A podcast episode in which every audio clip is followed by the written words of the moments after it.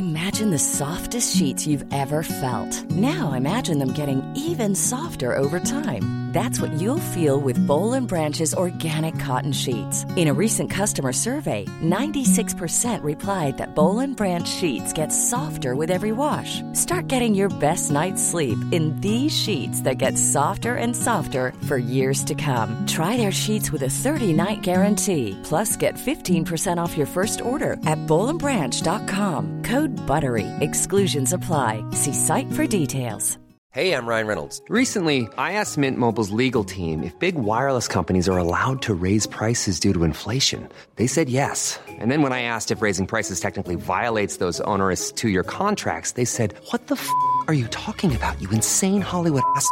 So to recap, we're cutting the price of Mint Unlimited from $30 a month to just $15 a month. Give it a try at mintmobile.com slash switch. $45 upfront for three months plus taxes and fees. Promo for new customers for limited time. Unlimited more than 40 gigabytes per month. Slows. Full terms at mintmobile.com. Boy, have I got another brilliant podcast for you today. I am joined by Peta Greenfield to talk about one of the longest lasting and most famous cults of ancient Rome. Now, this was the cult associated with the Vestal Virgins, and this was an absolutely fascinating chat. Petter talked about who these virgins were, what their purpose was, why they were so important to ancient Rome, what caused their downfall, and so much more. This was an incredible chat, and I hope you enjoy. Here's Peta.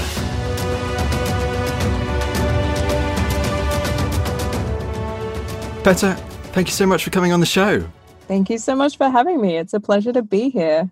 Now, the Vestal Virgins, this sounds like one of the longest lasting cults of ancient Rome.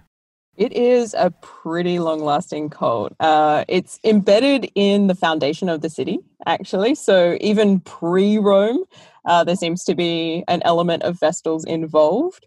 One of the apocryphal stories of Romulus and Remus is that they are born of a Vestal virgin. So we've got this sort of like embedded sense that there are Vestals practicing and the worship of Vesta is happening in broader Italy before we even get to Rome itself. But then we have this foundation that sort of comes about under the law giving king, Numa. And so he's the guy that steps in after the Romulus and Remus incident because that really doesn't go well as a foundation. There's a lot of violence, and everyone after that is kind of like, we want somebody who's peaceful and somebody who's maybe going to keep the laws going for us and maybe give us some rules to live by. So we get this guy, Numa, and he has some visions amongst other things. And he's the one who's considered to be the founder of the order. So we're looking at sort of pretty early on, pretty close to 753 BC, around about. And then it goes all the way through until the temple itself is shut down by Theodosius I. And that happens in 391 CE. So we've got like this huge breadth of time over a thousand years. Maybe? No, less. I can't do maths. oh, but that's, that's amazing. So it sounds like it start it exists from the beginning to the end of pagan Rome. Yep, pretty much. Yeah. And the final Vestal, she continues to practice even though the, the temple gets shut down.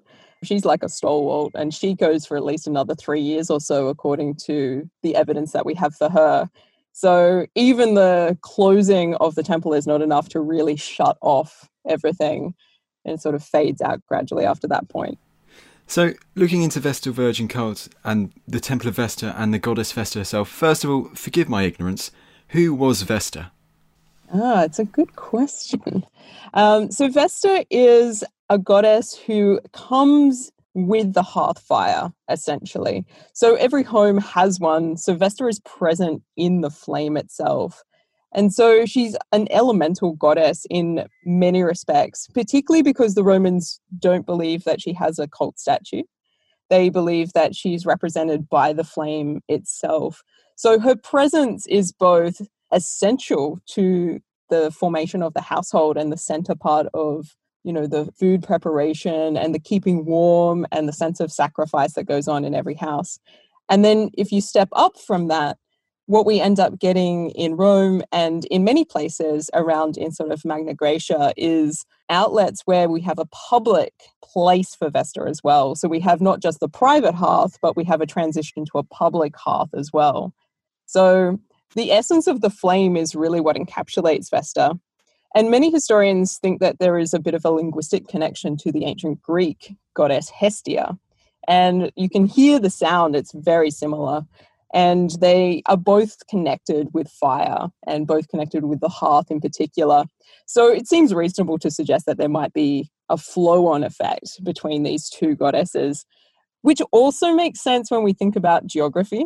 We've got the Greek colonists going into southern Italy, and we have this story of Vesta moving up in terms of worship into ancient Rome. And so there's a lot of connections here that we can't really like set in stone but seem when we look at all of the sort of like archaeological and narrative evidence seem to suggest that there's a good connection there that comes out of Greece. Well, we know with the Romans all they're pinching from Greece, so that sounds yeah, that sounds plausible in itself. So that's very interesting what you're saying because we normally think of all these cult statues in the households of Roman houses of every Roman house as being very important, but if Vesta was the hearth itself, something that was crucial to every house in Rome, it must really emphasize this goddess's importance.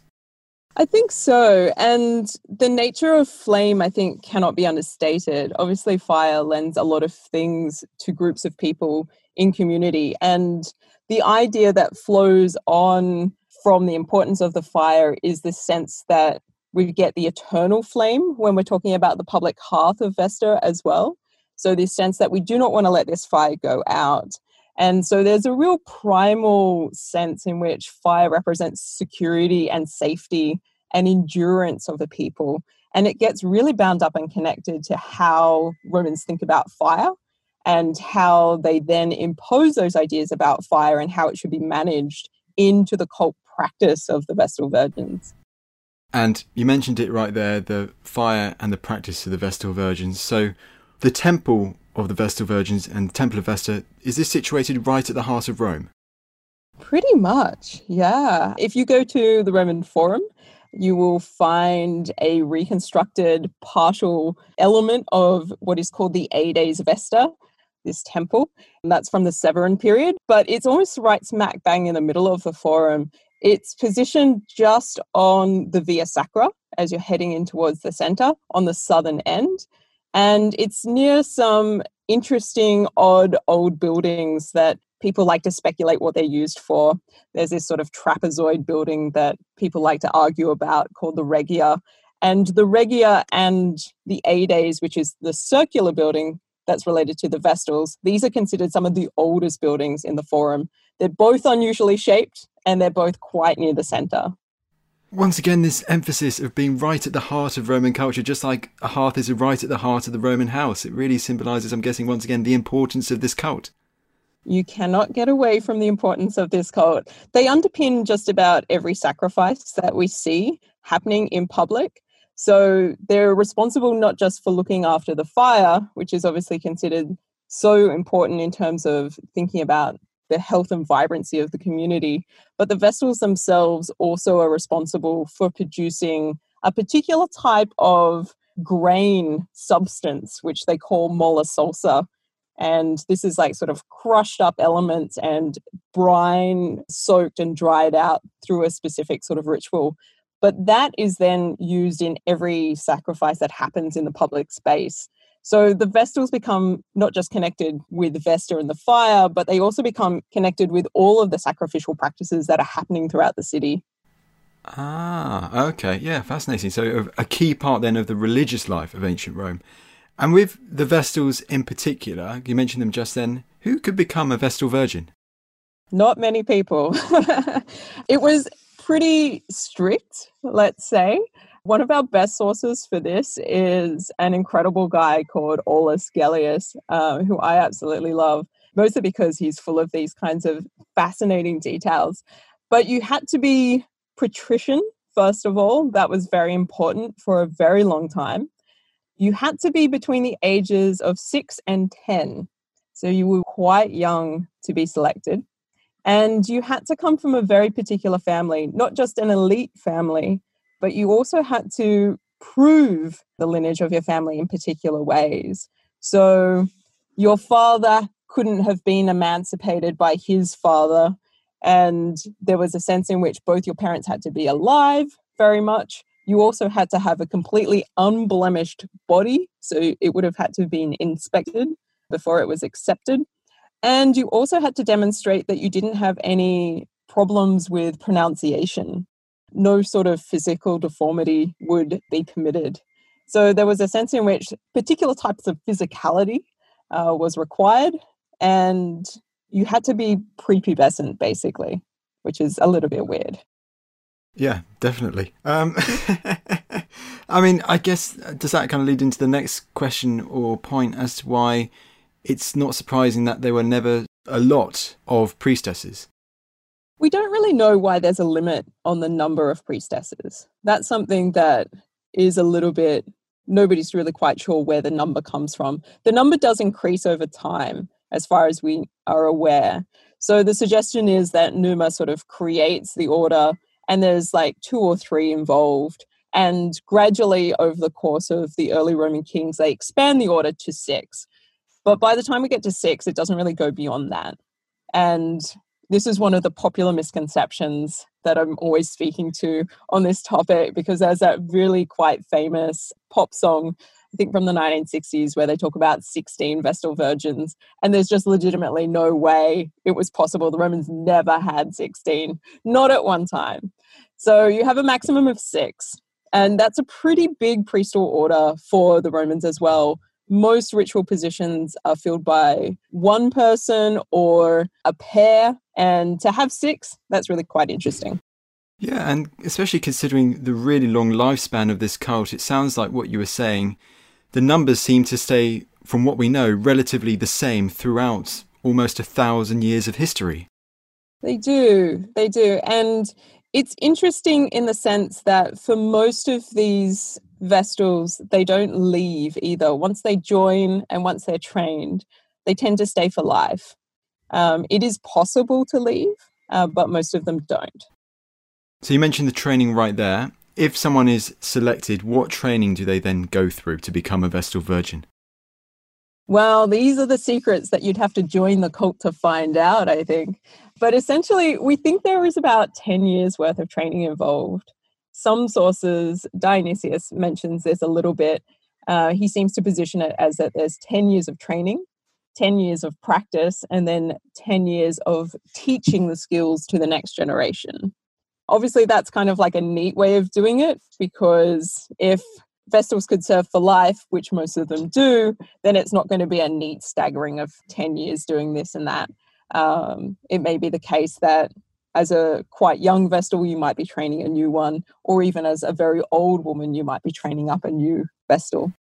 What you were saying there, it just shouts out. I know in Athens there were the Eleusinian mysteries, which always seem so mysterious. People don't exactly know what's going on. And of course, that was at the heart of Athenian culture. And it sounds like this is very similar in ancient Rome. They really seem to love their mystery cults.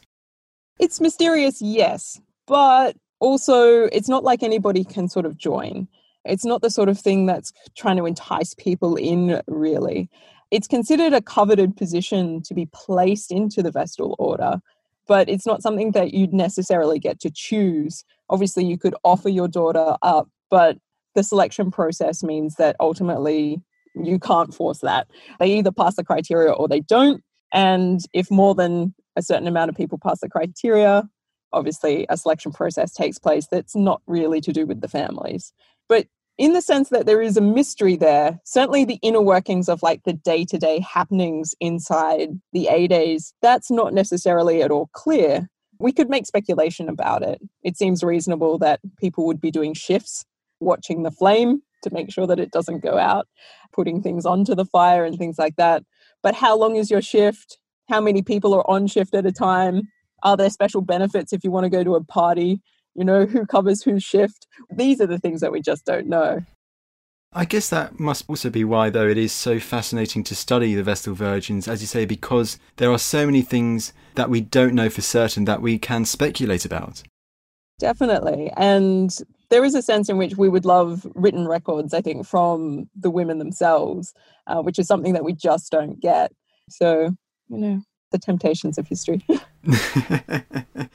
and okay, talking about the, the roles and the duties just there. So, what were the main duties of the Vestal Virgins?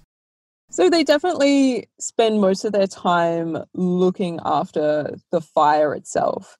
Vesta is embodied in that fire. It's very important to look after. It is ritually relit once a year. And that happens around about March. But for the rest of the time, it's really important for them to be looking at that fire, tending to it, looking after it, because if it goes out for any reason, that spells trouble for everybody. It will require an investigation, which nobody wants. But one of the things that the Vestals do as well, which tends to be overlooked most of the time because the focus is on the fire so much, is that they do have to cleanse the aedes every day. So I talk about it as an aedes. It's often referred to as a temple. But part of the thing that makes the Vestals interesting and this space interesting is that it's not on consecrated ground. It's not a true Roman temple. And part of the reason that we think this becomes important is it suggests the age of the cult. It's prior to um, a moment of consecration. The temple predates consecration. But also, this means that it might become ritually impure more quickly than other spaces.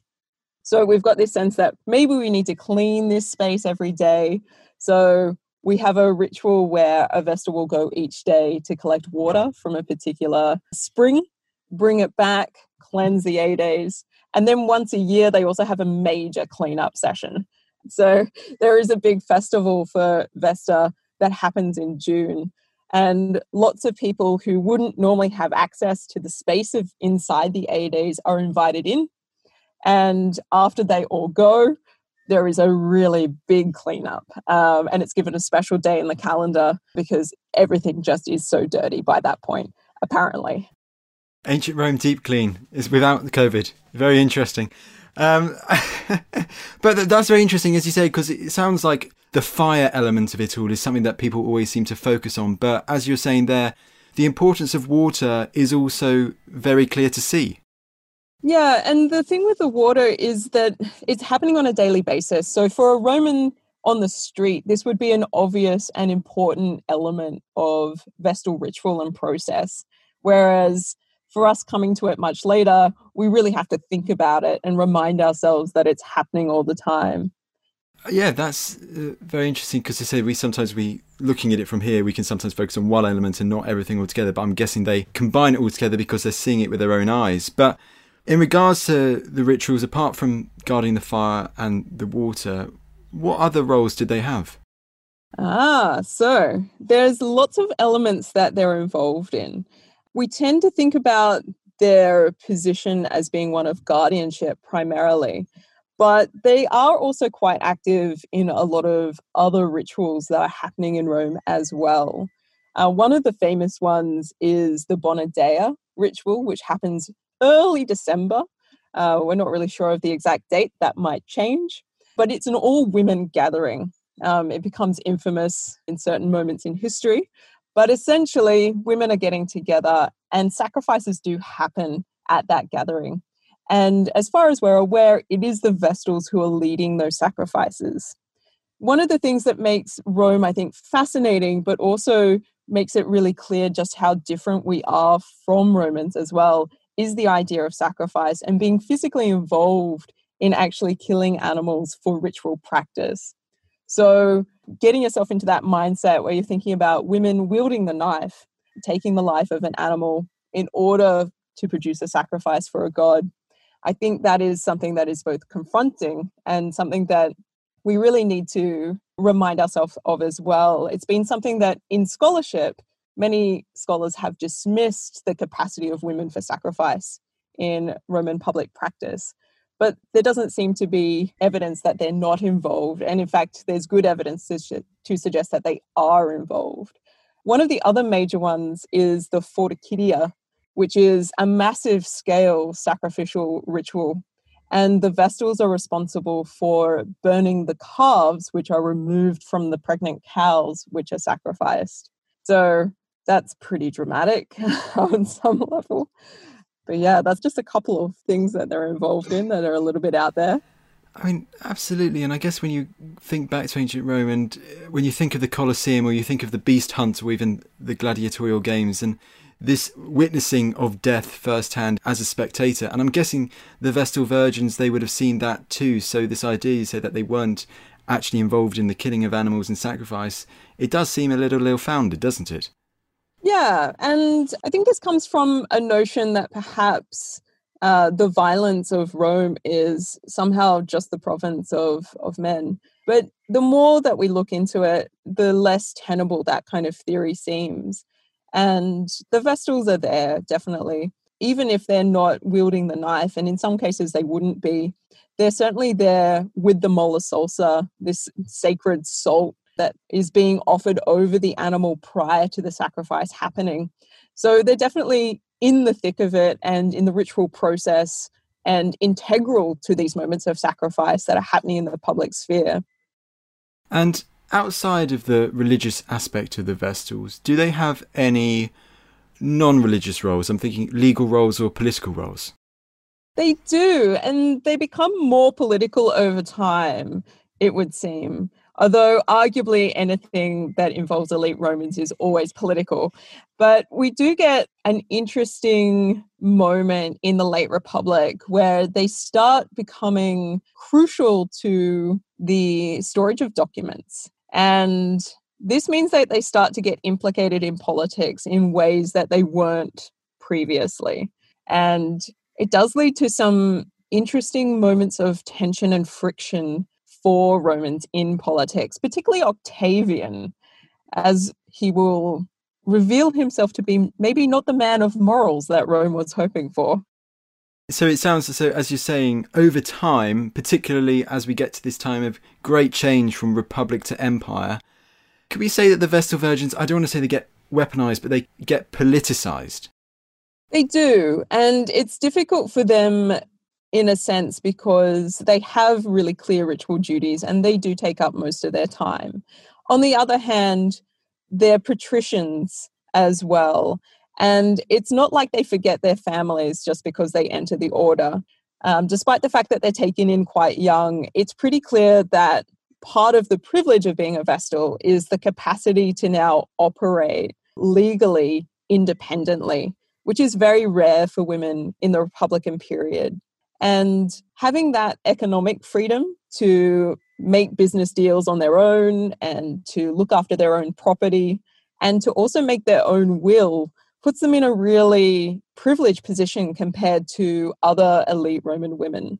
And once they have that, and they also have this really rare capacity to be able to speak freely on their own behalf in law courts, this means that they can be dragged into politics as well and there's a couple of infamous cases where we see in Cicero where he sort of points to a vest and we like, there she is weeping for her brother and things like this, where they're sort of dragged into political spectacle whether they wanted it or not. So they walk a fine line, I think, between having a whole bunch of privileges that would enable them to be political and then what seems to happen to the order in general because the politics itself is changing. And that's the thing that we start to see happen with the rise of Augustus. So Augustus is rewriting the rule book, as it were, and he's rewriting the Vestal Virgins' rulebook at the same time. Yeah, big time. So, uh, one of the things that becomes really clear as we move in further and further into the Principate, and Augustus is really establishing his power, is that he's co opting this idea that the safety of the state is bound up with his person and with his family. And the trouble with co opting that idea into himself is that traditionally that's an idea that's really bound up in the cult of Vesta. That hearthfire is supposed to be central to the safety of the state. And that's why it's such a problem when it goes out accidentally. And all of a sudden, he's sort of creating this new way of thinking about the safety of the state as being bound up into himself And he also creates the capacity for the worship of Vesta to happen near his property on the Palatine, as opposed to in the Forum. And so all of a sudden, you've got this vision of Vestals running up and down the hill all day, you know, trying to look after both of these spots, being like, okay, all right, this is complicating things. So they now have two fires to look after that they, they're making sure neither of those fires go out. Mom deserves the best, and there's no better place to shop for Mother's Day than Whole Foods Market. They're your destination for unbeatable savings, from premium gifts to show-stopping flowers and irresistible desserts. Start by saving 33% with Prime on all body care and candles. Then get a 15-stem bunch of tulips for just $9.99 each with Prime. Round out Mom's menu with festive rosé, irresistible berry chantilly cake, and more special treats. Come celebrate Mother's Day at Whole Foods Market. Hey, it's Danny Pellegrino from Everything Iconic.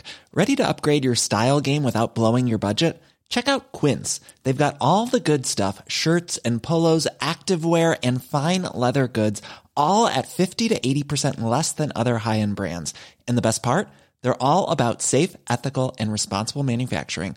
Get that luxury vibe without the luxury price tag. Hit up quince.com slash upgrade for free shipping and 365 day returns on your next order. That's quince.com slash upgrade. I'm Professor Susanna Lipscomb, and on Not Just the Tudors from History Hit, I'm looking for answers to the big questions about every aspect of life in the early modern period. Like, how did the memory of Anne Boleyn continue to influence the court of her daughter, Elizabeth I?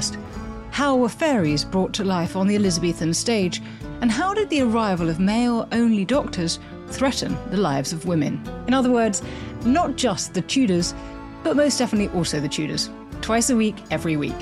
Subscribe now and follow me on Not Just the Tudors from History Hit, wherever you get your podcasts.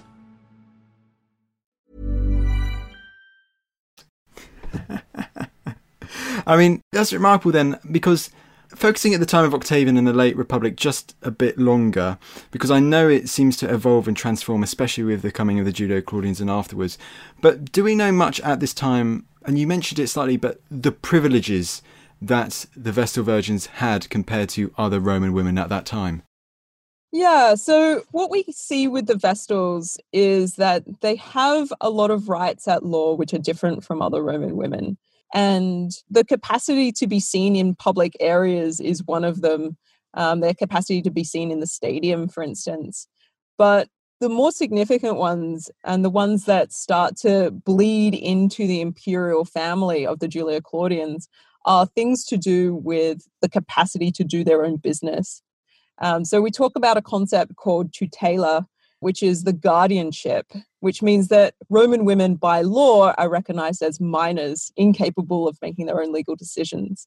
This is obviously a real hindrance if you're a fully capable adult human and maybe have come into some money and would like to do something with your life. The Vestals aren't constrained by this. They're released from tutela as soon as they're brought into the cult. So they can become quite prosperous in their own right. There's nothing about being in the Vestals that prevents you from being a property owner uh, or from owning slaves or from going and doing particular types of business.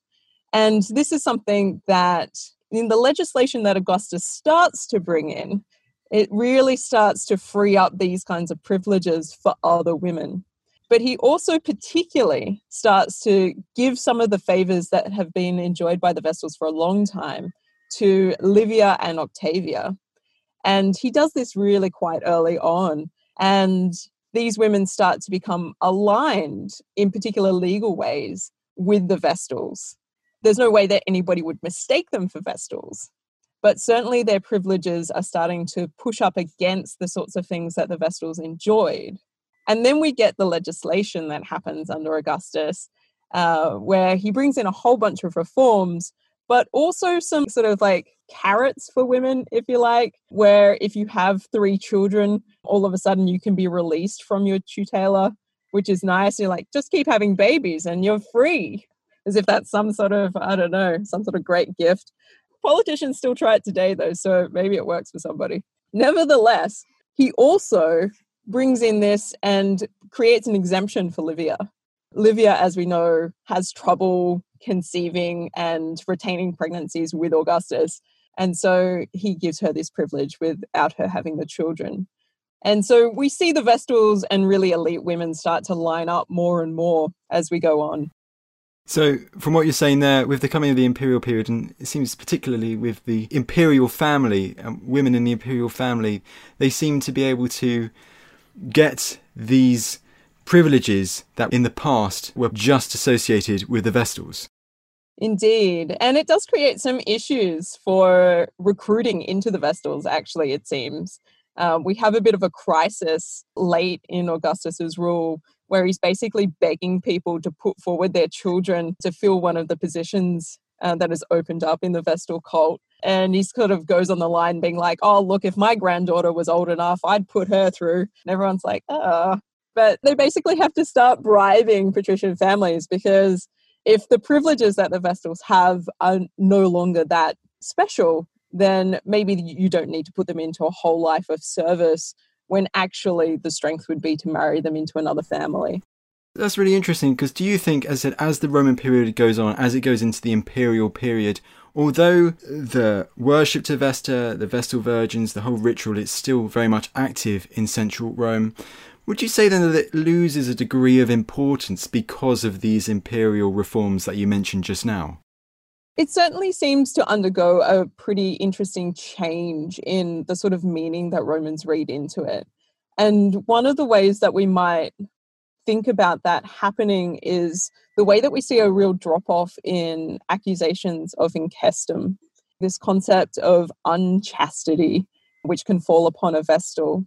And we get some really big headline cases of this in the late Republic. And this really, really goes quiet, which is probably a great thing for Vestals, let's be honest, not being accused of such things. Um, but it doesn't come back again until we get to Domitian. So we've got this really long stretch of time where we've got a transition from republic to empire. And we also see the Vestal Virgin sort of flying under the radar a little bit in terms of big cases of incestum which I think is interesting. Absolutely. And let's go on to Incestum right now because that sounds very interesting part of the Vestal Virgins' story. But first of all, why did the Vestals have to remain virgins? Why was that so crucial? Part of this relates to the way in which the Romans conceptualized Vesta herself. And Ovid's Fasti is the big source for this idea. And he basically says that the Vestals have to resemble the goddess that they serve. And Vesta is known for being virginal, and the idea is that she would definitely prefer to have virgin priestesses. For the ancient Romans and the ancient Greeks, this is not a that's not a huge leap of imagination. That's a pretty standard type of concept. So you've got that. It's like if you're going to serve Vesta, obviously you would have to mirror her um, as much as possible in the way that you comported yourself. Okay, and so what was incestum? Incestum is it is a tricky concept because when we think about being unchaste in English, and that's kind of how the Latin translates into English, it's not a very good fit in terms of what that concept really embodies for the Romans.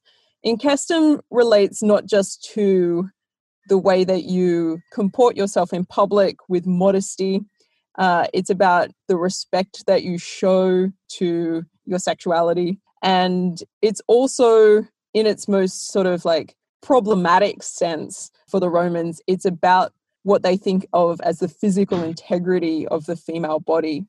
Now, we know now that virginity is a social construct, uh, but for the Romans, it's very much a physical thing as well. And they will conduct bodily checks of vestals to try and determine whether they have been penetrated or not.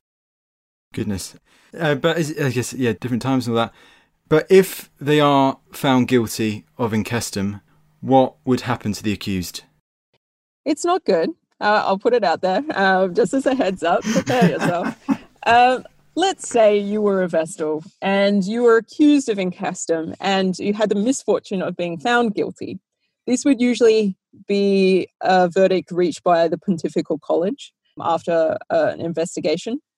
And this would mean that you would have to be buried alive. So no no spilling of blood, buried alive outside the city, within the city? Ah, well, I wish I knew because, well, like we're so close and yet so far at the same time. This live burial, it's it's not like a horror film of like sort of like pushing dirt into somebody's mouth, uh, although that's pretty graphic and gross. But this is a much more kind of I don't want to say civilized, but what the Romans are trying to do essentially is leave the decision of the death of the Vestal in the hands of the gods. So, what this means is that they construct an underground chamber, and in that chamber, they leave a few elements of food, the kind of symbolic, there's a couple of dishes of things down there. And the Vestal is paraded through the city. This is obviously a disgraceful parade. People would come out to jeer, probably. And they're led into this underground chamber, which is then closed over. At that point, they let the gods decide will the Vestal come out? She never comes out.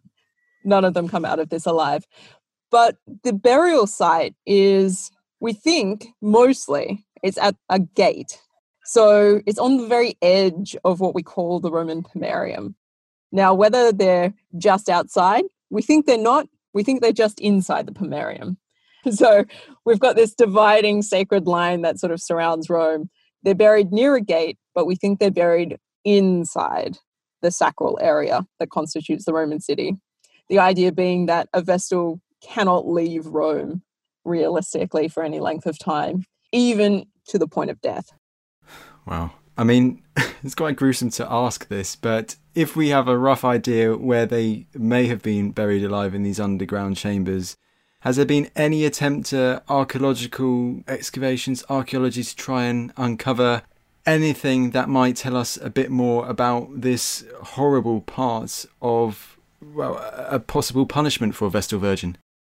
Look, I wouldn't. I, would say I'm definitely interested. Um, the problem that we have with uh, trying to find anything to do with this is the area is continuously inhabited. Um, the Porta Collina exists near Termini Station, so you can go and visit it, but it is a built up area and I don't think there's any way that people there are going to agree to have all of their buildings dug up. So we can just check for some underground chambers that might have some skeletons. But you never know. You never know. I think you're right. Rome is definitely the eternal city in that regard. And keeping on the idea of punishments just for a bit longer, because of course, Incestum, perhaps the most famous, but not the only one. And you mentioned it earlier if the fire went out. What would happen if the fire went out in the Temple of Vesta? Well, if the fire goes out in the Temple of Vesta, it's a bit like panic stations, really. You can try and relight it without telling anybody. That usually doesn't go so well. This usually leads to some questions being asked because the pontifices have to be told. Um, the Pontifex Maximus is considered to be the overseer of the Vestal Virgins, even though he's not part of the cult himself. So he would definitely need to be told. He would probably launch an investigation. And at that point, they're interested in anybody coming forward who's seen something or records of any sort of prodigies that have happened recently. So, part of the trouble for Vestals with the fire going out is that often in our narrative history sources, we get a conflux of things happening all at once. Some of it's political, some of it's prodigy, some of it's the fire going out.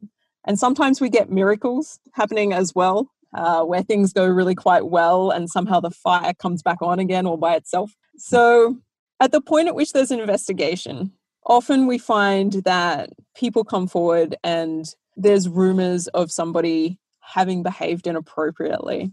Sometimes it's something small like wearing too much jewelry. Some Vestals were accused of dressing immodestly for their position. This could lead to suspicion. And part of the trouble comes from the prodigies, which are harder to dismiss. So, one of the really infamous cases that we get happens in the late Republic. And we're talking about around about 114 BCE, where we have this horrific prodigy takes place. A woman, she's an equestrian woman, she's riding a horse, it's a thunderstorm. She gets struck by lightning while she's riding her horse. As if that's not bad enough, she obviously dies, but she gets thrown from her horse by the force of this thunderbolt. And when they find her, The speculation is that the thunderbolt has entered through her lower regions and then come out of her mouth. And the reason why they think this is because she's strewn on the ground in such a way that her tunic has come up and her downstairs is exposed. But also, she has her tongue poking out of her mouth in this sort of horrific sort of way. I'm hoping that death was fast and relatively painless, but I'm guessing it wasn't. But this prodigy leads to some really severe questions being asked. And suspicion turns upon the Vestals quite quickly in this moment. And as soon as the suspicion turns on them, people start coming forward with accusations. And this case is so horrifying because we have three Vestals accused of incestum all at the same time. So we've got half the order up on an accusation of incestum, which is huge. And they have an investigation. Uh, the pontificates look into it. And the result of that investigation is that one of those Vestals is found guilty and the other two are acquitted. But there is outrage on the streets. There are people baying for blood. They think there is corruption involved. And it ends up being the case that the Tribune of the Plebs sort of demands that there be a more exposed public trial, that this be taken out of the hands of the pontificates, who seem to be protecting the other Vestals, and a more thorough public investigation be conducted. So you've already got one Vestal on the ropes. Now the other two are being investigated again. The public trial finds the other two also guilty. The Vestal order at that point is effectively halved. But this is an insane case, uh, outrageously insane. Absolutely. And I guess once again, it emphasizes the public nature of trials in ancient Rome, isn't it? That if it gets out of the religious hands, out of the pontificate, it's for people on the street. It's it's you're appealing to them, and it sounds in this case they were baying for blood. Yeah, and there's a lot of speculation about what is actually going on here. And one of the more popular scholarly perspectives on this is that this is bound up in a whole bunch of politics that is happening in Rome at the time. And the prodigy is obviously a convenience, but it's more about the struggles that are happening between the plebeian tribunes, the pontificates, the broader politics of patrician families in general, and what is happening behind the scenes, and that these women are taking the fall for members of their family in various ways. There's also broader concerns related to the idea of the safety of the Roman state, which have been put forward, because there are a few different conflicts that Rome is engaged with on a more broader level across their empire at this stage. Some things are happening in Greece, some things are happening in Illyricum, some things are happening in Numidia. Everyone's like, you know, is Rome capable of maintaining its power in this time? And there seems to be a correlation of uncertainty about Rome's position in the world and convenient incestum cases coming forward um, as a way of seeing if they can rectify their relationship with the gods. So, this time of uncertainty, this time of political turmoil, from what you're saying, we're seeing this quite interesting, significant rise in cases against the Vestal Virgins at this time you would argue that uh, maybe scapegoat is the wrong word, but they're being accused more often now in this time of uncertainty, of turmoil. So this seems to be one of the big ideas that goes along with incestum cases is that how to what degree are they correlated with times of uncertainty for Rome? And if the Vestal order is bound up in this idea of the safety of the state, um, and Rome is very concerned at all times with the Pax Deorum.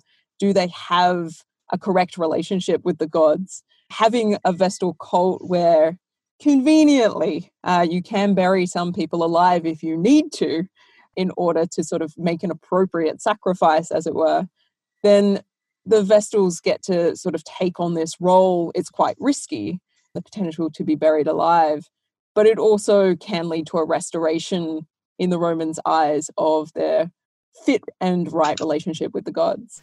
Ah, I guess it once again emphasizes the religious aspect of it, doesn't it? But it said if things don't look like they're going right for Rome, it's the Vestal Virgins who take the brunt of the blame unfairly. Indeed, indeed. And this might be one of the only things that you might be able to say is a positive if we've got a transition to a, practically authoritarian imperial system under Augustus is that we see a real slipping away of incestum cases under the Julio Claudians, and the Vestals seem to be pretty safe under their leadership.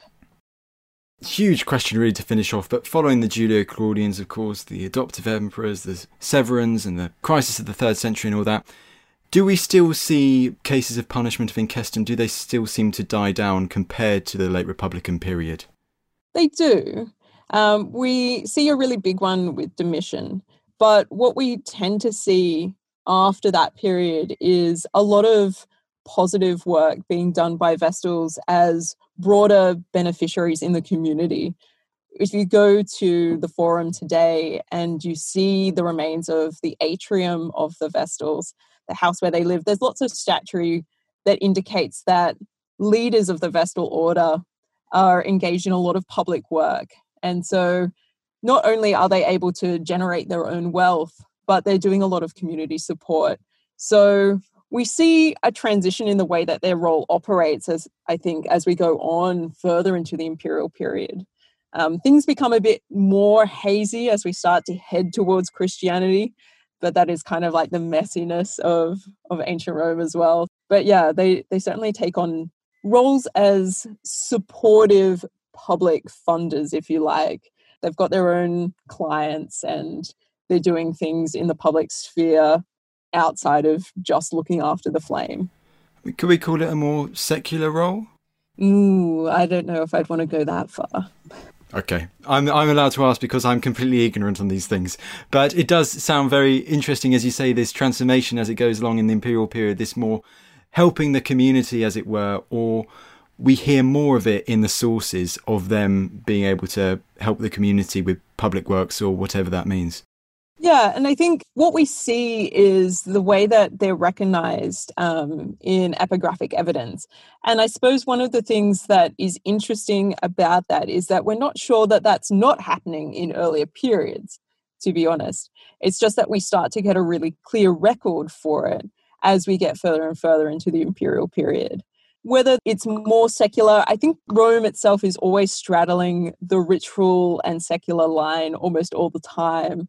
We think of them as quite pragmatic as an initial thought, but I don't think the Romans are pragmatic at all, really, um, when it comes to thinking about themselves and their own relationship to the gods. And the Vestals continue on, and they're clearly important to how Rome does business, and they're embedded in the daily fabric of course. And I guess also looking at it from a 21st century perspective where we think secular and we think religious as two separate strands, as it were. The Romans, they probably meshed it together a bit more, didn't they? So it was a bit of an unfair question to ask. But with the late imperial period, to, to finish it all off, as you say, uh, the coming of Christianity and Theodosius, you mentioned earlier, that sounds like that really sounds the death knell of the Vestal Virgin, the cult, and the temple. It does. It does. I mean, there's not really much you can do when the emperor closes your place of worship, really. Um, it's kind of done and dusted at that point. And we know that there's a there's a pagan holdout against uh, the rising Christian tide, but there's no way it's get it gets swept away in the end. And I think it's it's incredible that it lasts as long as it does. Um, and I think it's a testament to the value that the Romans saw in the public hearth and what it represented. And the idea of the eternal flame doesn't disappear just with the closing of the temple. I always find it fascinating that in modern culture, the eternal flame lives on regardless of the fact that the Vestals have been stripped out of it. Um, and it's clearly an ongoing symbol. So you still have an eternal flame in Rome and I don't know about in the UK, but we often in Australia there is an eternal flame that's that's burning usually in war memorials uh, for soldiers who have given their life. So this concept definitely endures, even if the Vestals themselves have kind of been whisked off stage. Peta, that was a fantastic chat. Thank you so much for coming on the show. It's a real pleasure. Thank you.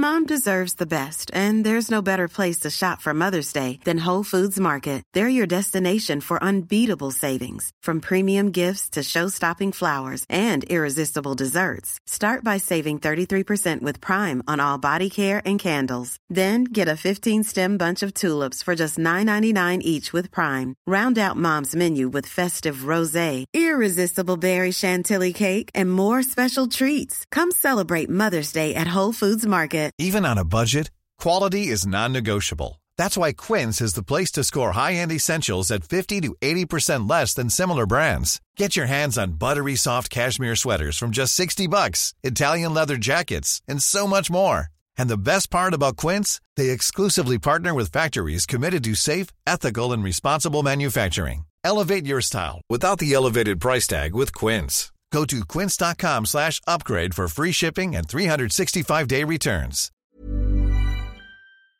Thank you for listening to this episode of The Ancients. Please follow this show wherever you get your podcasts. It really helps us and you'll be doing us a big favour.